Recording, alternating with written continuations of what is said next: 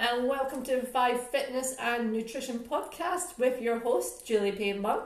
And today we are going to discuss rate yourself between dot dot dot. Now, that can be any scale, that could be 1 to 10, that could be great to extraordinary, it could be shite to right. Whatever scale you use, we're going to have a delve into what that looks like.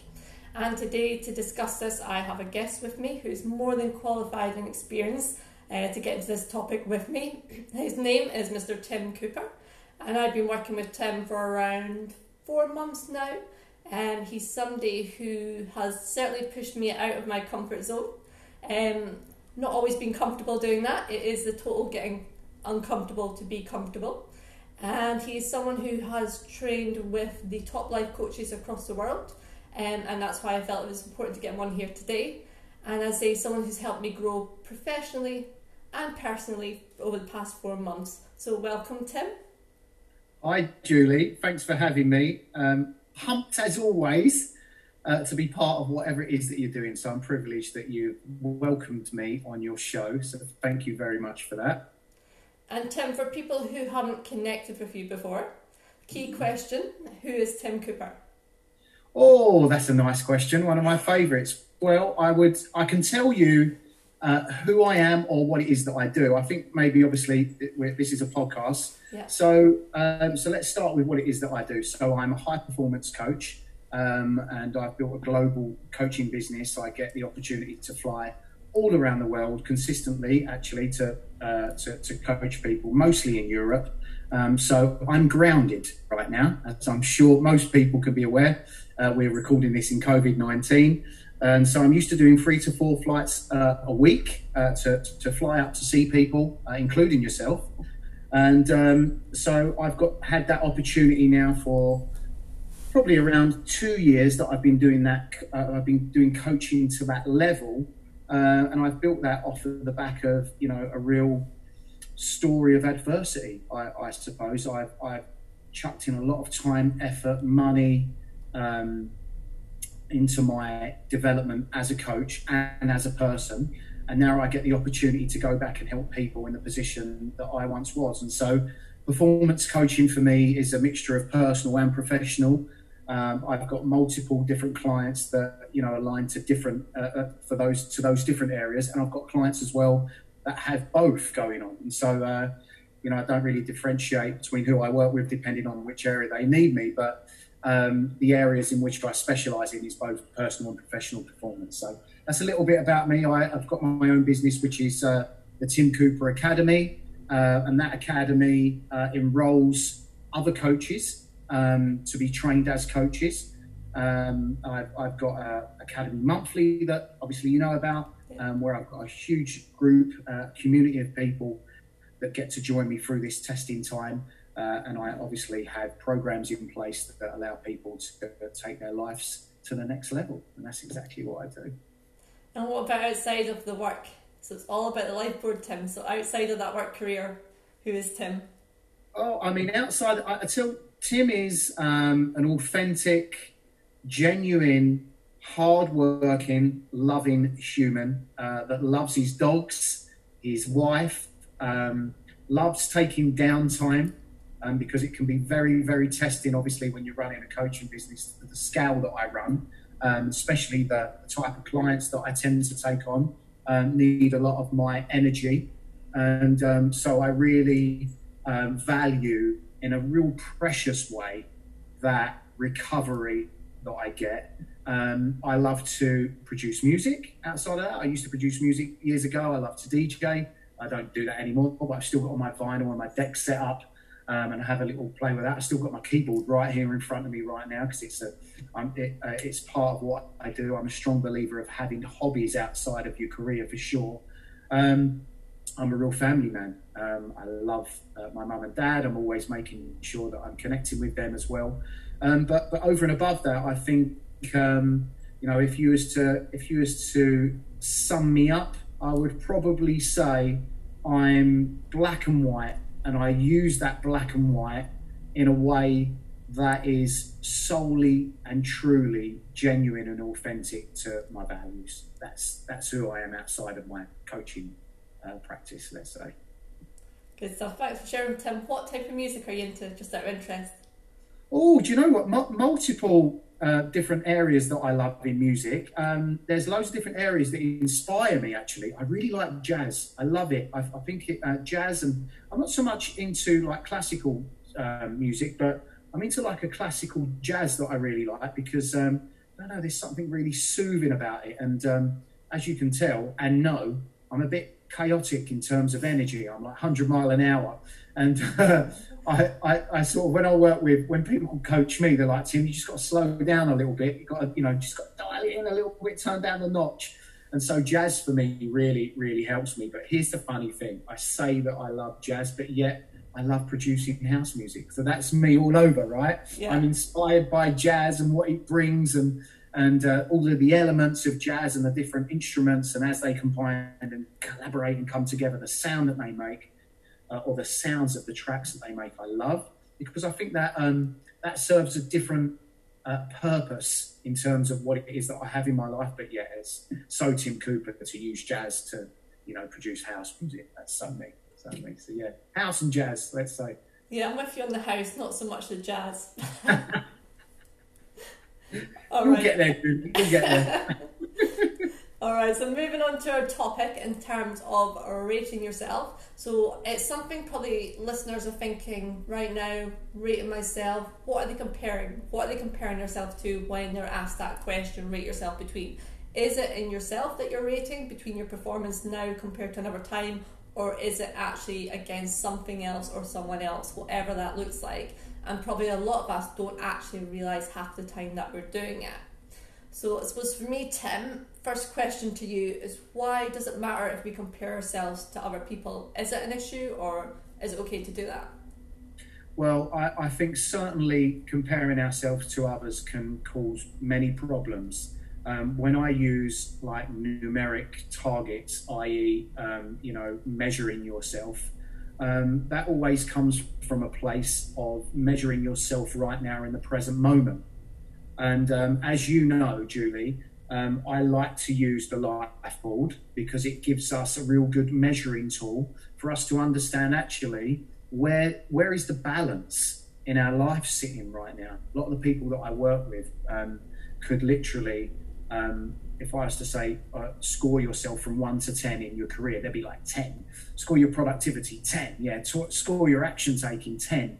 But they, but a lot of these people uh, end up working with me because they're so close to burnout, and so they're striving and going after the accolades and the targets and the you know the next part of the career ladder or the step up you know, at the cost of them not spending time with their children, their family, working on their health, not getting a, enough sleep, good nutrition going in. And so, this is what so many of us tend to do. We focus on one area and then we define ourselves whether we're successful via that one area. But life's a little bit more dynamic than that, right? It's more rounded than just having a great job, being good at your job, and being successful in your career there are many, many more um, different segments to life. And so when, when I use a, a scoring system, it's about uh, understanding where you're sitting in terms of the dynamic of your life. Where do you actually sit in terms of, I don't like to use the word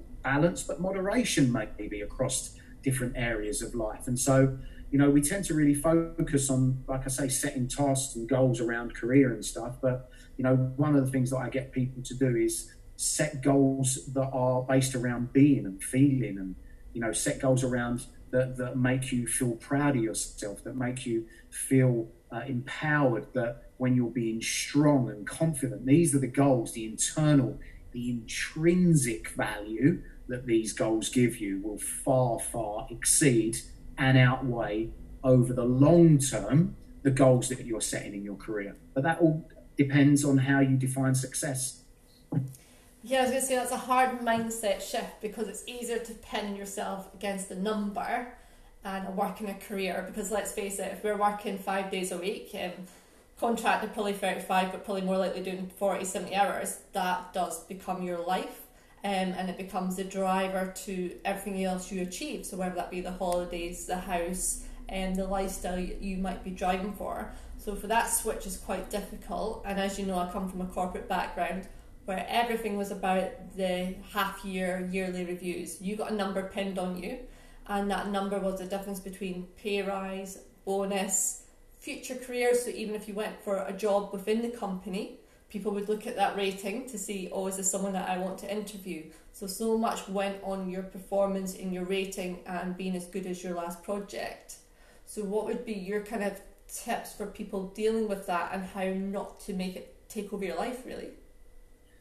Well, I think it, you know, in any career, not just corporate world, just any career that you have, any job that you have, if you're benchmarking yourself on a numeric number, um, you're setting yourself up for failure in the end over the long term. Um, I, I, think what this really comes down to is your core values, what it is that you value out of life and why. And, um, you know, whenever you get out of alignment with those, those values, there will be something that, you know, out of nowhere, you think it's not out of nowhere, turns up and smashes you straight back in alignment to what it is that you truly believe in.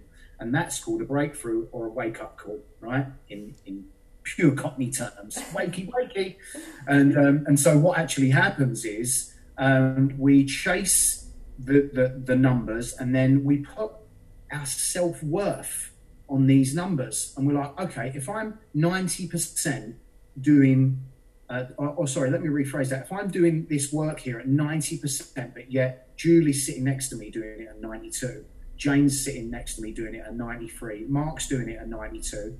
Well, do you know what? I'm behind the game here. I'm really behind the game. And what does that have psychologically in terms of effects on us? Well, it makes us feel like we're not good enough. That's the first thing. It makes us feel like we're slightly insignificant in terms of the environment that we're working in and with the people and the organization in which we're working in. And so that is a trap that so many people fall into, making and judging themselves based upon the numbers that they see on the board. And my um, perspective of, of, all this, or view, sorry, is basically to say, do you know what? What this is really, really about, what this really, really is about, is you actually looking at your life from a different perspective as a full rounded, full life. You know, what what is it, if you was to look at your life, the last time that you experienced true fulfillment, what was happening, what was taking place, what was going on, right? And most of us will normally go to something outside of work, or it might be work plus something else, right? Plus something else. And so there might be people listening to this that are super driven, right, in terms of their work, their career. And so I just want to, you know, put uh, lay the foundations here a little bit. I've created um, a secondary business that isn't nowhere near what I was turning over and earning 10 years ago. I had a lot of money going through my hands at that, that point, millions and millions and millions of pounds, coming from a place where I was brought up with not millions and millions of pounds, let's say, right? And so I chased the next hit of dopamine from that money coming in, from that um, from that next career progression, from that promotion, from those targets being hit, through the accolades and the awards that I was winning as the team fucking um, you know um, manager, and I'm stepping up the game. And I can tell you right now, it doesn't matter who you are. You can chase them for as long as you want and you can sugarcoat them and cover them and smooth over the cracks, and you can make out to yourself that these are the things that truly deeply fulfill you. But on a deeper level, when you look back at yourself in the mirror in the morning, you know deep down that there is a void missing because the secret to living life, as you know, is giving, right? That's what it is. It's to give out, give out to the people that you love, give out to your friends, give out to other people to contribute. And so, chasing a financial figure or chasing a position within some form of career will normally, I'm going to watch my words here because not all the time, will normally end up in a place of lack of fulfillment. How do I know that? Well, I know that through delivering over 10,000 hours of coaching since I started my coaching practice in person, one to one, 10,000 hours working with people that have come to me experiencing it. So, without sounding Charlie too big potatoes, let's say. I'd like to say that I'm a little bit qualified in giving out some form of information in this area. And so if you're chasing those things, you're going to soon end up with the door pushed in your face. And your life at that point, you're going to realize that I've been going after the wrong things. That's my answer, Julie, to your fabulous question. Thanks, Tim. And I just wanted to share, I suppose, my experience in terms of. So I was chasing those numbers, I was chasing those promotions, as you said. Um, and I thought I was in a good team of people who supported me. Um, thought of us as equals, although, yes, there was performance differentiations there, but we all worked as a team, helped to deliver, working all hours under the sun to deliver what was the biggest thing this corporate company was doing to transform its business. Um, and then we got handed redundancy notices. And uh, we went out for lunch and said, Oh, whatever happens, we'll all be friends, we'll all be nothing that won't affect our friendship. But what one person meant was it didn't affect our friendship as long as it was you not me. So when that person got a redundancy notice and I didn't, and I was secure in my role, it kicked off big time. And for me, I was like, it took a while because I was getting all sorts of just drama from that person um, and almost hatred towards me for me being secure in my role. And it made me realize that, oh my God, like, you know, you've got pure comparison, but when you think you're friends with someone and you know their family and you're helping them through life issues, that actually the people that you're sitting working beside, the level of kind of trust and commitment and kind of just relationship you have with that person might not be what you think it is when it comes to things being thrown up in the air and their role being impacted. And would you say, Tim, that would be down to their confidence of how they viewed themselves against you, or what do you think in terms of that behaviour is what kind of drives that?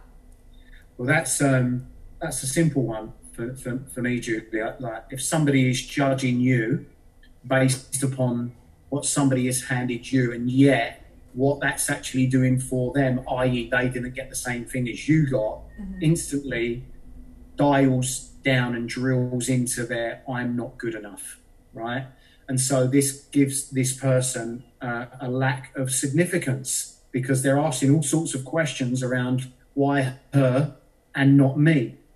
And so sometimes there are, you know, there are not logical answers to logical questions sometimes you know the buck stops or falls in different places. And sometimes the world works in different ways in order for us to push people into different areas right? And at that time it can be tough for people that don't get the things that they want to get and see other people getting those things. And so when that happens when they want something so bad or when that then gives them so much uncertainty around other areas of their life like financial around their relationship like you know what is that that redundancy what is that redundancy going to do outside of the relationship with you? Well it's going to have a huge impact on the money that they're bringing in right? That money maybe or that impact of the money can have a huge impact on the relationship at home.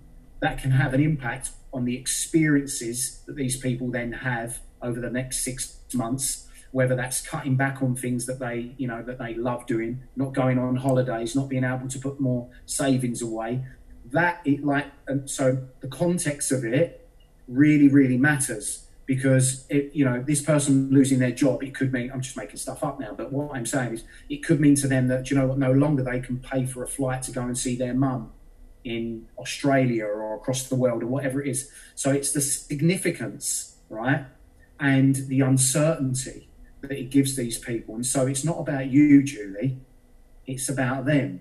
It's it's it's the cracks that have again been smoothed over uh, over years that they haven't really uh, rebuilt or redesigned and just smoothed over. And now this thing that's coming up and making them feel a certain way about those self, their self. It, it, in, in fact, this thing, this situation, right, was just a situation it just happened to be, Julie, the situation that you was involved with. Mm-hmm. This could have happened with this person in many different ways, right? Yeah. Be- because ultimately, the situation or the scenario is what creates the reaction. And there could be multiple situations or scenarios that could create that same emotional reaction to what actually happened to make them not feel good enough insignificant or, or uncertain. So it's not about you, it's about them. And I suppose that always comes with the risk when you make work your life, so it is everything. And we talk about in the corporate world people being institutionalized where they don't know anything outside of that world. So when things like, you know, I got hand redundancy notice every two years, so I kind of knew when it was coming. Um, and I kind of learned to have a side hustle and set something up for the future so I could take back control. So when it did come around again, I gave myself options to take that control back. But I suppose that scenario kind of says for those people who are still sitting there, don't believe they can do anything outside their immediate role, then the risk is that they're going to put themselves in that position. Well, that's the difference between a fixed and a growth mindset. You're that that you know you're you're running a growth mindset, saying, okay, how do I adapt? How do I adjust? How do I pivot? You know, what's what's what? How mobile do I need to be in this situation? Um, that's smart. It's it's looking at your life as an investment, a time investment, and actually saying, okay, this is probably not going to uh, be in my life forever, and so having that conversation with yourself and asking yourself, what is it that I can do right now that can really impact my life in four, three, five, ten years? and then taking action on that, that's smart. That's what people should be doing and understanding that nothing's ever set in stone. And yet, what we tend to do is we want to set it in stone. Why? Because that gives us certainty again. And so, you know, putting all of your eggs in one basket, I'm, I'm a believer of focusing on one thing, being becoming very good at it, and then specializing it and becoming a professional in it. Right? I'm all about that. But what I'm also about is having some form of contingency in place. What if? Just in case, all right? What are my skills here? What's the knowledge that I can bring in the world, bring into the world? What have I learned over this time that I could maybe deploy into another area to make myself, uh, you know, an authority figure or someone of influence uh, and, and, someone of persuasion? Um, and how do I get all those things, put them into a, you know, put them into a bundle and create a different version of myself? Now, I might not need that version right now, but at least what I want to do is put in the time, the effort, and the dedication just in case I do need this person moving forward. And that's smart. And lots of times you'll hear from people, yeah, but I don't know what I do. I don't have time for that because my day job's taking up all my energy, all my time. What would your response be? Well, I, t- I can tell you what's taking up all their time. I know why they haven't got enough time because all their time's been taken up by their excuses. That's why. That's why they haven't got enough time. Their time is life's most valuable currency. It is because you can't buy it mostly, right? And so people will put time constraints on their dreams, their goals, their ambitions, their desires, and they use it to put themselves straight back into that level of certainty again. Oh, do you know what? I'm not going to grow outside my comfort zone here. Tell you why, because that's uncertain, right? That's uncertain. I'm not going to jump because I just don't know what's on the other side of the jump. Yet they don't really actually understand at that point that it's not falling in the pile of shit or the bed of roses. It's the jump itself that's beautiful. It's the jump itself that's the growth. It's the not knowing, right? It's the jumping. It's the taking the chance. It's the saying there's an opportunity here and I'm going to go for it. I'm not quite sure how this is going to work out. But meanwhile, why Julie 1.0 is sitting back there thinking about it, Julie 2.0, she's already made a dent in it. Right. And that's that's the difference. I think, you know, when people are saying they haven't got time, um, they haven't really tapped in to what it actually means for them. So, for example, one thing that I use all the time in my coaching practice is shock intervention, right? It's a brutal tool, but it puts somebody in alignment instantly, right? Instantly. So if I said to you, Julie, um, over the next 30 days, I'm going to need you to spend three hours on learning about respiratory, right? And and by and, and so over the next 30 days, I'm going to need you to know the ins and outs of respiratory, right? Your first answer is Tim, I haven't got three hours to put in respiratory. You're joking. I've got, I've got, I've got things to do. I'm busy. I've got a PT business I'm trying to run. I'm doing this online stuff. I've got to cook. I've got to do this. I've got to clean the housework. Now, what's the difference?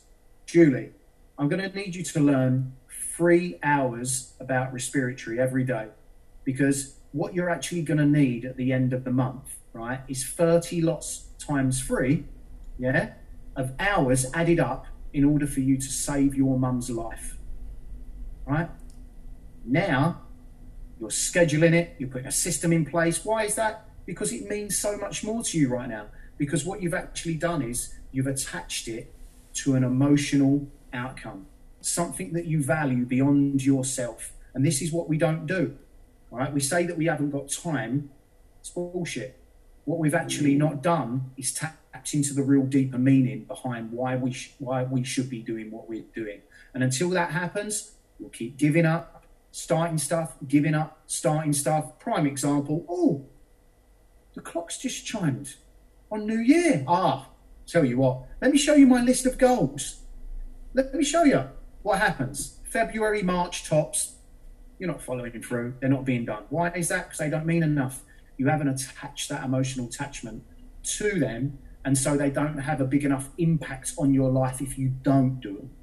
That's the key. If you don't do them, so it's not about time, Julie. It's about the excuses that people are putting in to that time. Okay, so here's maybe another one you do as an excuse that I hear a lot when I say to people about getting their plan B. Because I say when you work for a big corporation, sorry, corporation, you're nothing but a number. Ultimately, you'd like to think you're more important than you are, but it comes to number crunching, cost cutting. They still have your plan B. And what they'll often say is, oh, well, I need to stay for the kids. I need to stay with more another couple of years until so and so's out of uni, and I need to wait and see, and I'm doing it for the family. Would you say that's them hiding behind that as an excuse? 100%, I would. What I would also say is that I um, and super empathetic for people that end up in that position um, in this catch 22 what like what, what do i do what the fuck do i do here right now i mean uh, a good a good framework or a system that you can run through to, to really help you with that something that i use is that you know when you're an emotional creature like me and you live a lot by your gut and wear your heart on your sleeve and make your decisions through there um, that means that you can be susceptible to you know leading in with obviously heavily like emotion when it comes to making a decision. I'd like to think that the, the skill that i've developed and the knowledge and the people that i've worked with and the time that i put into my own personal development now allows me to make that emotional decision faster than i ever have before right? But before that there is a framework that i need to use. Number one is numbers don't lie. They don't lie right? And so the facts, the figures, the here and now, the data, the measuring, the charts, the spreadsheets, you know, the, like all of the stuff that you can get right in front of you right now. Look at the data, look at the analytics, whatever that is, whether that's life analytics, whether that's the money going out, uh, whether that's you know the kids' school, whether that's food, whether that's you know roof over your head, whatever it is, they all need a logical approach you can't make an emotional decision from that because you just fucking end up quitting your job, selling your house. Don't worry about the kids' food. I'll just make it from somewhere. Now, that doesn't work, right? That doesn't work. But what I would say is once you've gone and done those things and gone through that process and looked at all of the logical based information that you've got, ask yourself this one question Does this feel right? because ultimately it doesn't matter what logic backs it up. If it doesn't feel right internally, then you're doing the wrong thing. In my eyes, in my eyes, that's the framework that I use. So it's like reasoning, facts, reasoning, and then I ask myself, do you know what, Tim? Does, is this sitting right with you, mate? Is should, is this something that you should do? Perfect example, right, of like football players. You could get a football player, a striker, right, that plays for, um, you know, like a, a, a really good team, and all of a sudden it's transfer window time. This guy's been scoring like over the last two years 30 to 40 goals a season.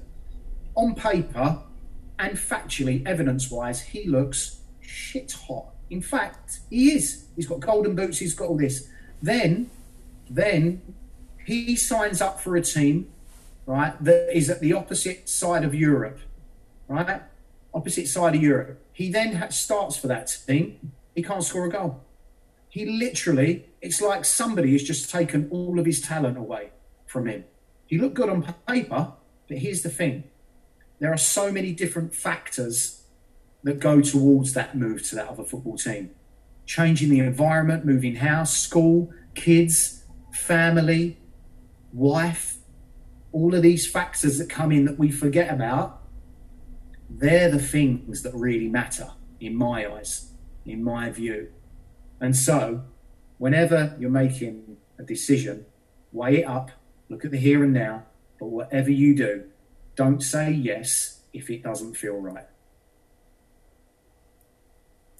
And I think it's a tough one, Tim, because there's a danger that you wait for the perfect time. So when you're weighing up those facts with that gut feel and it's waiting on that perfect time, and whilst I uh, ticked the I shall go box for my redundancy, there was still that nervousness around taking that leap of faith and going for it. And um, other people going, don't do personal training, don't join the fitness world, the pay is crap, the hours are rubbish, and you have all that negativity at you. Um, and other people looking going, oh, I wish I was that lucky that I could just leave. And it's like, it's not about luck, it's taken a, a lot of work and working two jobs to get me to where I can take control and make that decision. But I suppose it's that thing, there was that slight part of me that was like, oh, another year would be good. Maybe another two years, just financially get a bit more money behind me before I do it. Um, so how do you kind of find that sweet spot in terms of when something feels right versus you know staying another couple of years or you know not taking that leap right now? It's that balance of perfectionism between feeling good doing it and resistance to change. Well there's a few things. I, I mean whenever you're changing first thing that you've got to do is accept it. Accept that change is coming right? That's the first thing that you've got to do. Accept that there's going to be a, an end and there's going to be a new start. And in between that time, there's going to be a transition, whatever it is. Um, when you go to end something, there's going to be loss.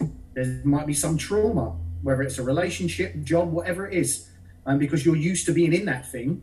And so your life's about to change. And so you've got to go through that process, right? Um, but one thing that you need to do when you are changing and going through that exit strategy or that process, you need to look at what's the opportunity here for me. What what am I going to miss out maybe if I don't take the jump? And so why have I actually got to this decision in the first place? How have I got to I want to leave? What's happened? What's backing that up? Why have I literally had the conversation with myself about redundancy? Well, I tell you why. Something is broken. Something's broken. And so one of the main things why people don't jump is overwhelmed. They're not quite sure where to start.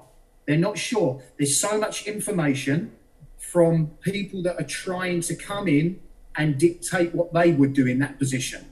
And so, especially when there's people that you love and they're trying to give you some advice and guidance, like, I would do this, I would do that, I would do this. What you want to do is, have you thought about this right now? Maybe this is a good way to do it. You're like, it's too much too much going on. One, one of the things that um, I say to people, I just had um, I just had a, a, call before this with a guy that wants to work with me, wants to become a coach, and you know he's currently um, training PT and stuff like that. And, and um, you know, many coaches would say, "Well, you're perfect to become a coach. Just start. Just become a coach. Get these books, go on these courses, do this." I'm like, no, no, no, no. Slow down. Slow down. Because change right? Change isn't easy. It's not, right? And as I've mentioned many times with you, as you know, we all like change, but we don't like to force to be changed. None of us do, right? And so, how do we deal with overwhelm, right, when changing? Well, perfect example is the guy that says, like this guy, the coach, let's say a guy says, I'm going to open a restaurant. The fact that he says, I'm going to open a restaurant is literally already put a level of overwhelm on what he had, what he, sorry, what he actually needs to go and do. He's like, and he tells everyone, I'm going to open a restaurant. So he's putting all this pressure on himself. Oh, I'm going to open a restaurant, blah, blah, blah. Well, what he should be doing is saying to himself, I'm thinking about maybe opening a restaurant. It's something that I'm interested in. And so, okay, well, if you're interested, if you're interested in something, what's the very next step that you take? Well, you research it.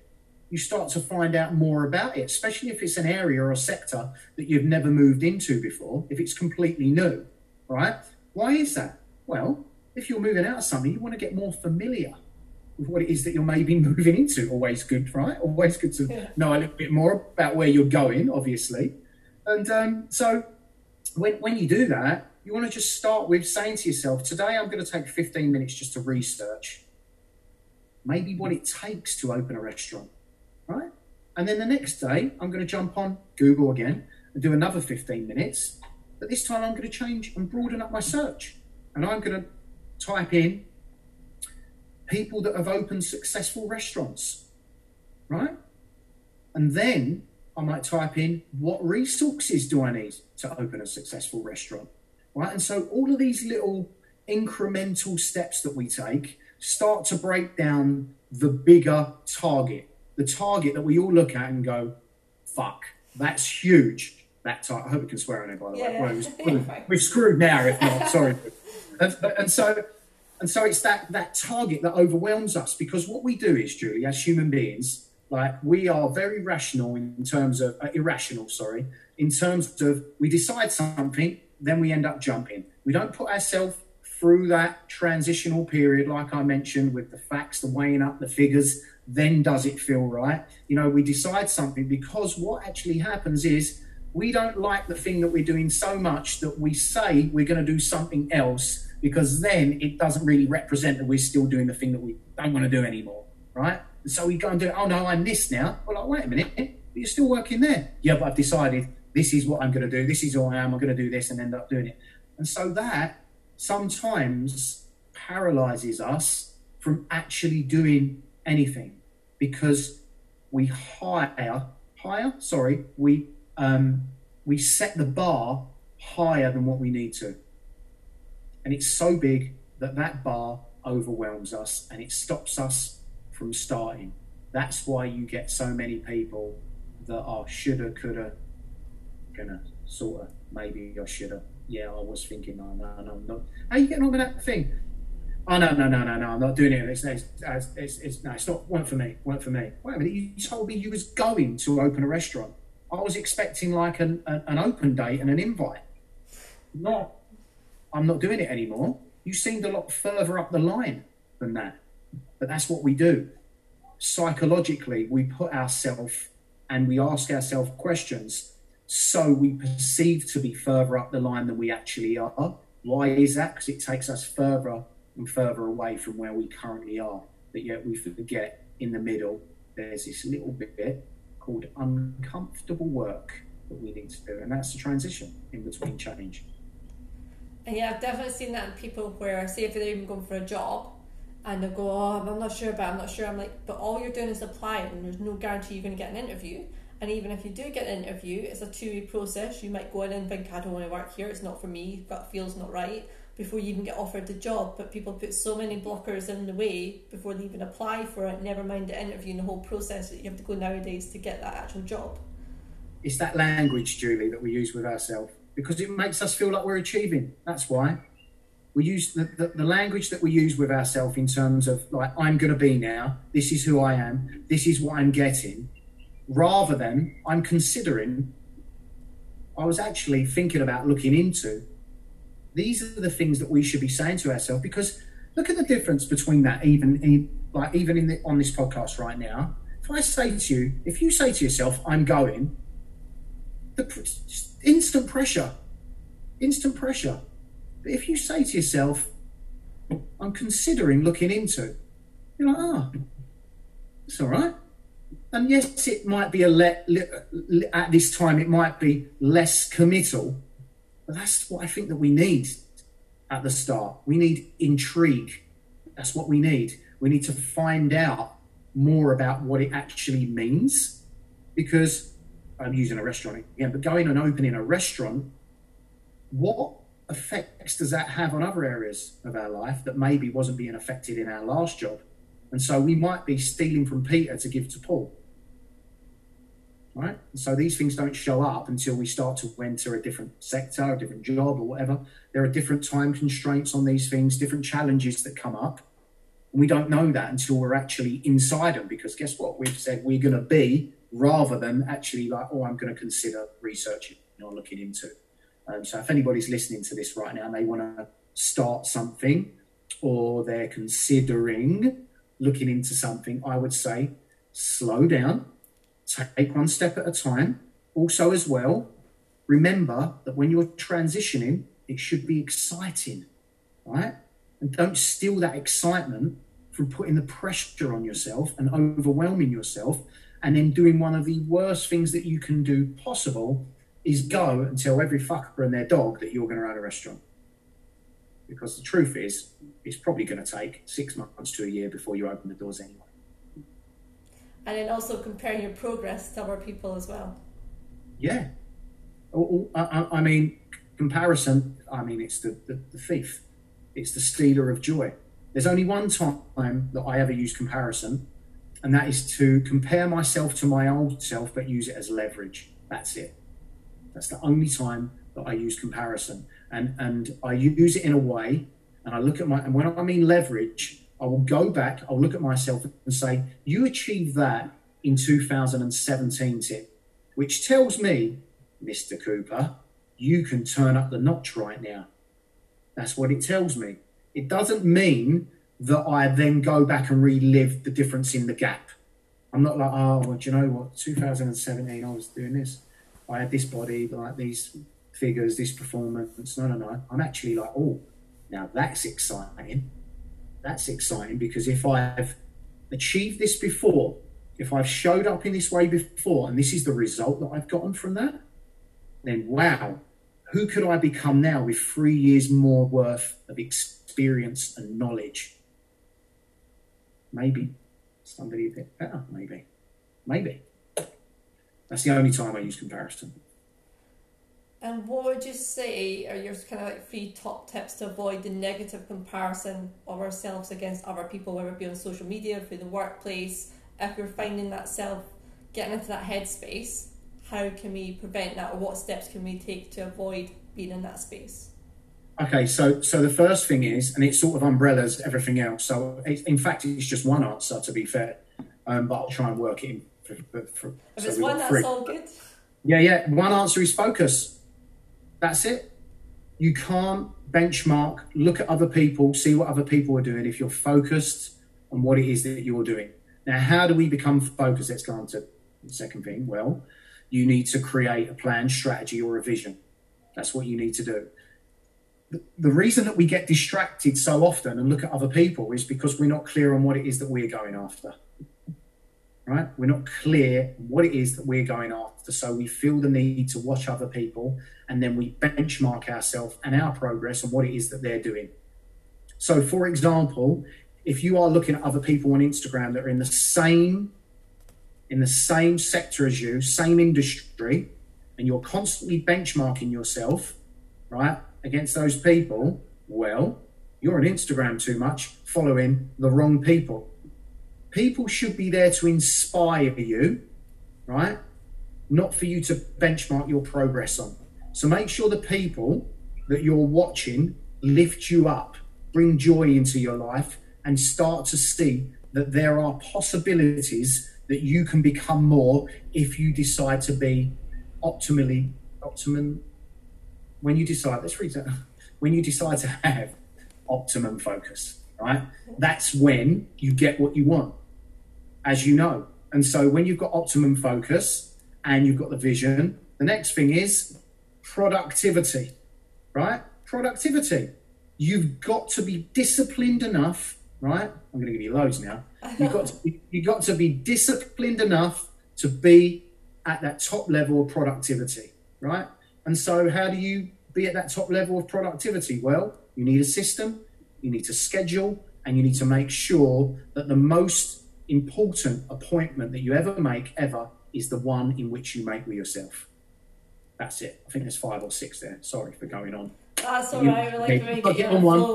Once I get on one, you know. I know. I know. Yeah. There's lots for people to go on there, Tim. So thank I you very much. And I just Right. want to go over some lifestyle questions for yourself. Please, Just please. chuck in some little questions to get to know you a bit more, how your mind works. I love it. Love it. full, full focus. Oh, I Okay. love these, Julie. This you're is, ready this for is it. You're ready for it. You're gonna like Yeah, this first one, right? You've Yeah. got the choice between a 10k run Yeah. or a 30 minute grit session with me. Um, I would go on a 10k run. 10. Uh, do you know why that is? Because I get to control the pace of the 10k run, Julie, and I know you're just going to try to destroy me. I wouldn't try. I'm a very supportive coach. A top jump counts no matter what height you can do. Yeah. Definitely a 10k run. Disappointed. Never mind. I knew you would be. Holiday destination. Would you choose somewhere hot or somewhere cold? Well, normally somewhere hot, but we've been looking at somewhere cold. I, I, I think I, I'd like to go to Sweden. I haven't been there. Stockholm, maybe. Um, me and Amanda want to go. We was watching a, a, a film the other night. It's like maybe we should go somewhere cold. Um, but uh, I still like going somewhere. I love the south of France. I'm considering getting a place there. Like seriously considering it. Been looking actually over the last couple of days um, at a place there. Especially now, a lot of my business is, is online and it's close to an airport. So. Yeah, so cold but potentially living hot. Yes, living hot, go away cold. Now, the next one's going to be a tough one for you, I think. You've got the choice between books or music. Music. Oh, that was quicker than I thought it would be.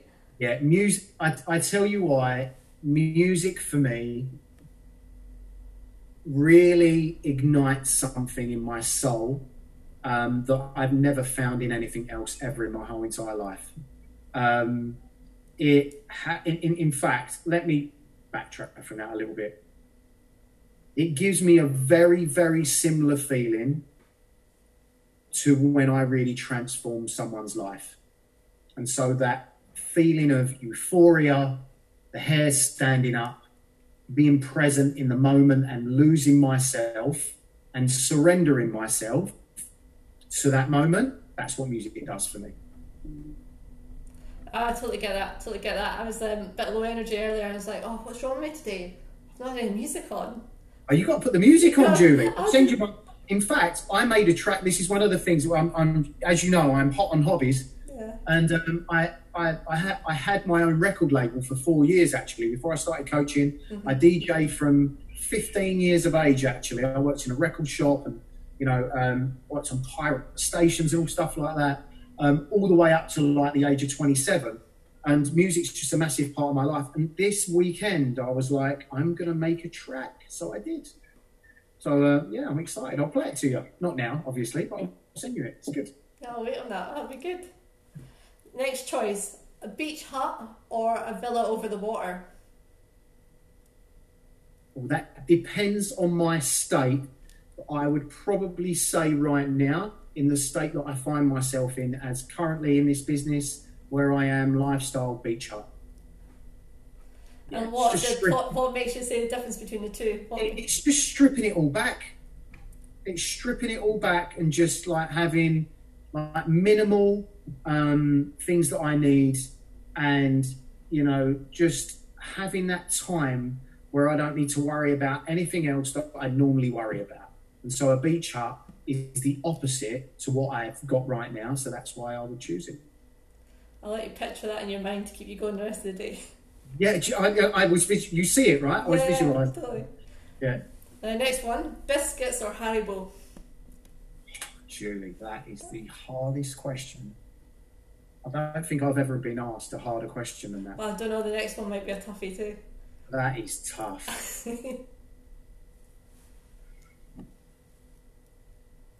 I'm going to go with Harry Haribo's.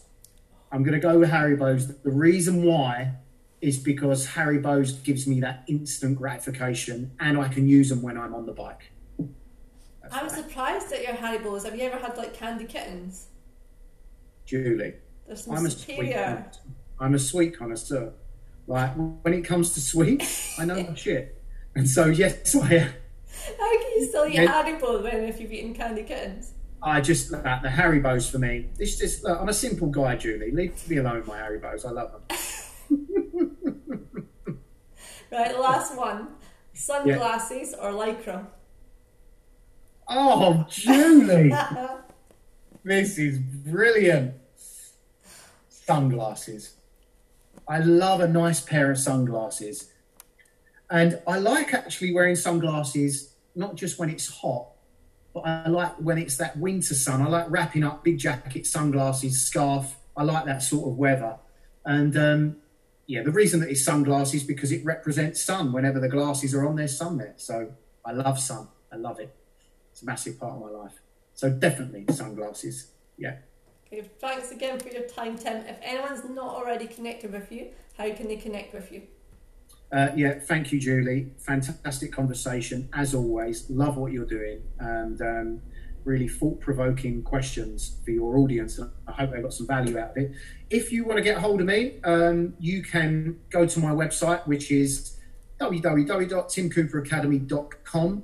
Um, if you want to get hold of me personally, you want to speak to me, um, you can email me on tim at timcooperacademy.com if it's super important. If not, if you'd like to find out about more coaching programs, how you can enroll into my academy, or um, you know inquire about some speaking opportunities or coming into your business, you can uh, email Georgie. That's G E O R G I E at timcooperacademy.com. You can also get me on social media, predominantly um, Instagram, and it's at the Tim Cooper Academy.